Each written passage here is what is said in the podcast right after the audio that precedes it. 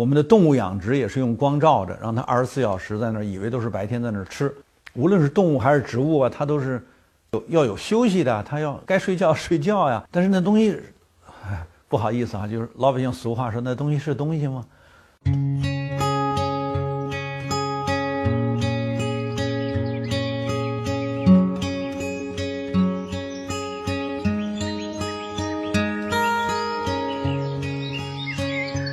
大家好，我是温铁军。我们今天有这样一个机会，向大家介绍一下最近新出的我们这个团队的一本书，叫做《从农业1.0到4.0》。这本书呢，内容非常丰富，主要是想跟大家解释一下重大的历史变迁，在我们这个三农领域中，它是一种。什么样的内容，它将发生什么样的影响？这本书呢，之所以叫一点零到四点零，是因为我们把万年农业文明发展到当代，做了一个历史性的归纳。我们先从当代说起，在二零一七年，就是中共十九大召开的那一年，中央发布了一个一号文件。这个一号文件呢，强调的叫做。农业供给侧改革，农业供给侧改革要推进的是绿色生产方式。这个提法啊，应该说是农业供给侧改革的方向。那怎样才能实现呢？那就要改变过去单纯推进大规模的产业化的农业的这种生产方式，因为这个是肯定不是绿色的啊，它是白色的。它是化学化的、机械化的、电气化的等等，这些化其实背后有一个很重要的背景，就是工业化。当我们要用工业化的方式来改造农业，当然就需要农业有足够的大的面积、有足够大的规模，才能承载工业化的这种这些产品。比如大型拖拉机啊等等，那你越是大规模，那你当然就不可能有足够的用人力啊来做。农田管理，比如说除草啊等等这些，那就一定是用化肥、农药、除草剂。于是呢，整个农业的化学化就伴随着工业改造农业的这种生产方式，而客观上就产生了。所以咱们得把这说成是个客观规律，因为它只要你追求工业化，对吧？你上了大量的工业，那这个工业出了这些产品，它就得有承载的市场。那于是呢，当然就得用工业来改造农业，把农业变成工业品的市场。那这是不是客观规律呢？从一般的追求工业化的这样一个历史演变的发展过程来看，这就是个客观规律。所以应该说，我们从一百多年前开始追求中国要进入工业化，从当年的一百多年前的这个起点来看，那走了这一百多年的道路呢？我们接近于把中国的农业完成了工业化改造，那就是现在大面积的土地能被集中的已经基本上都被集中了。我们现在这个土地的这个转让，应该说已经高达百分之四十左右，这是历史上前所未有的。当然，你也有人说这不可比哈，因为历史上都是这个传统农业，我们现在呢进入了现代化，现代化就要集中啊。那你这个百分之四十左右的转让。还远远不及西方发达国家的水平，但别忘了，中国可是个三级台阶地理分布，百分之七十左右的国土面积是山区啊、高原啊等等这些啊，它是不适合像美国呀或者澳大利亚这种大的平原的这种地形地貌。那个大平原上，你可以相对成规模的集中土地，就像我们在东北啊、在新疆啊这些平原广大的地方，是相对成规模集中土地的。但是如果你往内陆走，大量的山区，它是很难啊按照平原的方式来改造农业的。何况大家应该知道，我们这个所谓的资源禀赋是个刚性约束，我们的平原面积只占国土面积的百分之十二，啊，适宜农业耕作的就是水土光热这四大啊发展农业必须的要素，完全匹配的。只占国土面积的百分之九点八，就是不到百分之十。水土光热匹配这个资源条件也是适合城市、适合工业的。所以还有一个到底谁占有的问题。当然，各级政府都愿意是工业占有，因为工业产生的收益高嘛，所以呢，当然产生的财政也就高了。于是啊，当然这个只占国土面积不到百分之十的这种资源最匹配、适合农业的这种土地呢，也更多的是被城市、被工业占有了。于是啊，你在这个有限的适合农业的面积上，想要推进大规模的这个产业化的这种农业呢，恐怕也就到了一定的。啊，就是到顶了吧？你很难再突破。就像你人再长高，你也不能长长过天花板，就是这么个道理。所以咱们通俗点说呢，就是资源条件的约束，使得在中国要想实现人家那个地理条件比较好的啊，美国、加拿大呀、澳大利亚呀、巴西呀这种大规模平原的这种那个规模农业，我们是不具备条件的。啊所以呢，就是说，中国实际上在有限的耕地上，因为你形成了规模，那就更多的使用了什么呢？化学品。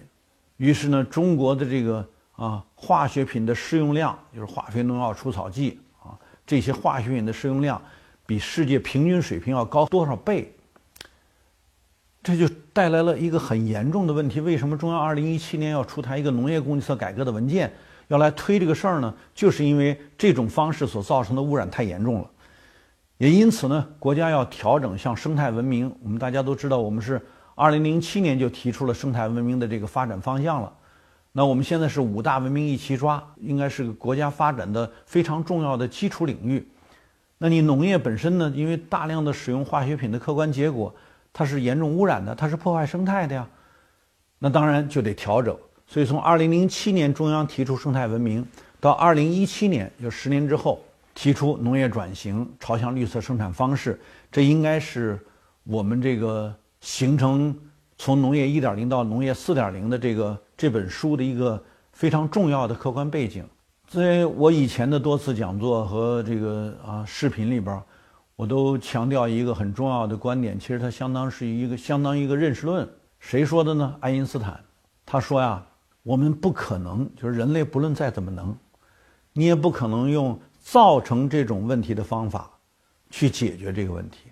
那我们造成这个农业出现严重污染的这个问题，是用的什么呢？用的是工业化的方式改造农业。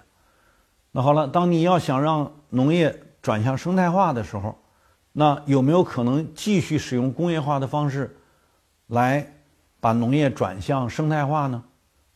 恐怕。按照爱因斯坦所给出的这个说法呢，不太可能。那怎么办呢？我们提出的是，只有社会化才有生态化，也就是说，要社会广泛参与，嗯，大家共同关注。因为这个农业，这个是一个什么呢？是一个除了和生态直接相关之外，还和我们每个人、每个家庭，乃至于子孙后代的安全相关。能不能有这个安全的质量上，至少是能够被人们的啊。生理接受的这种食物，直接决定着你的健康，也决定着子孙后代。所以这个事儿呢，其实就是一个本来就是个社会性的事情。呃，以前呢，因为我们过度把它剥离开了，它就是一个经济问题，而很少把它和社会问题结合。那现在呢，应该说已经引起了社会的广泛关注，对吧？所以呢，这个事儿呢，我们说要把它从。原来的大规模产业化的一个推进方式，逐步逐步调整到社会广泛关注、社会广泛参与的这样一种发展方式。那在这件事情上，我们这个团队已经做了二十多年了。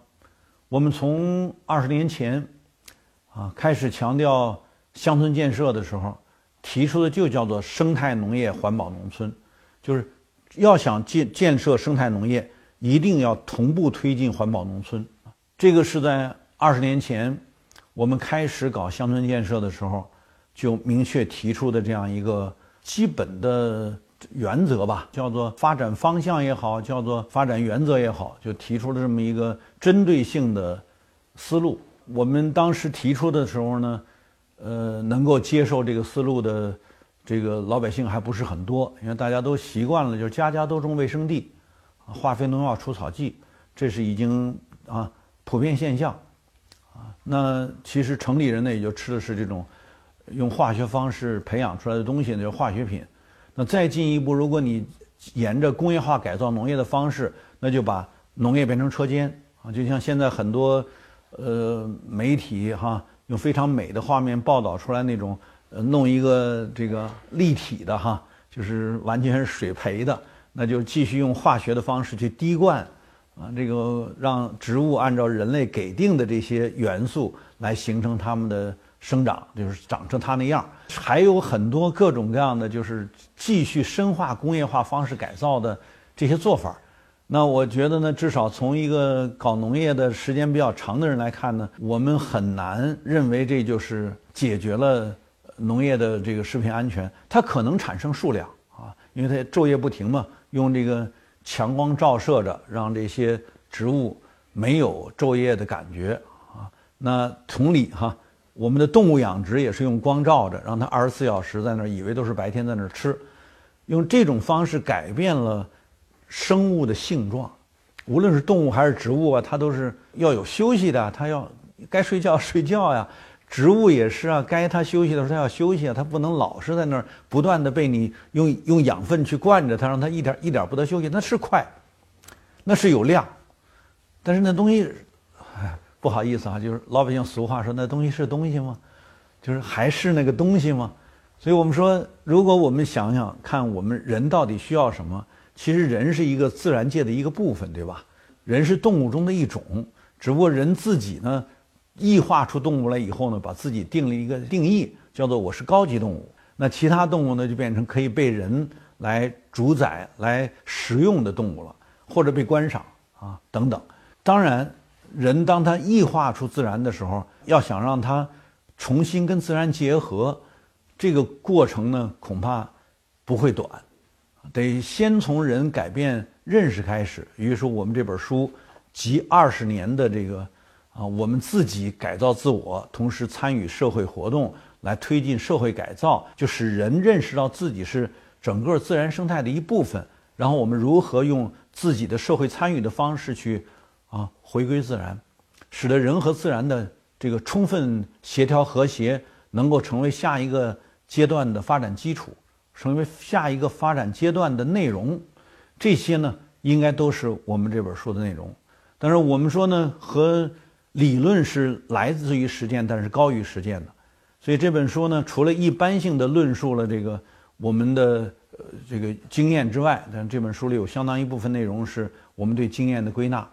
但也相对比较呃完整的叙述了万年农业文明它是从哪儿来的，进一步呢，其实也是打下了一个很好的解释基础，解释了中国从哪儿来的，为什么中国是中国，甚至可以作为一种因素来作为一种分析来解释为什么中华民族文明是世界上古代文明延续至今唯一没有间断的文明。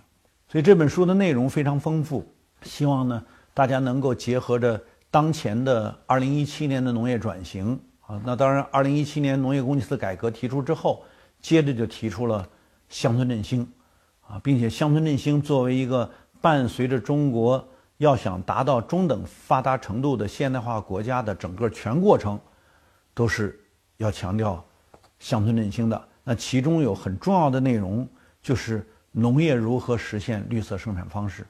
那从这个现实意义上，和我们刚才所说到的中华民族延续几千年，它是一个不中断的文明。从这个历史意义上，那它这个啊，从历史到现实，从现实再重新回到历史，这应该是一个理论上升华、思想上这个提升的这么一个，可以说是参考的读物吧。呃，希望大家能够。啊，有兴趣读这本书，也希望大家能够参与到我们的讨论中来。好，谢谢大家。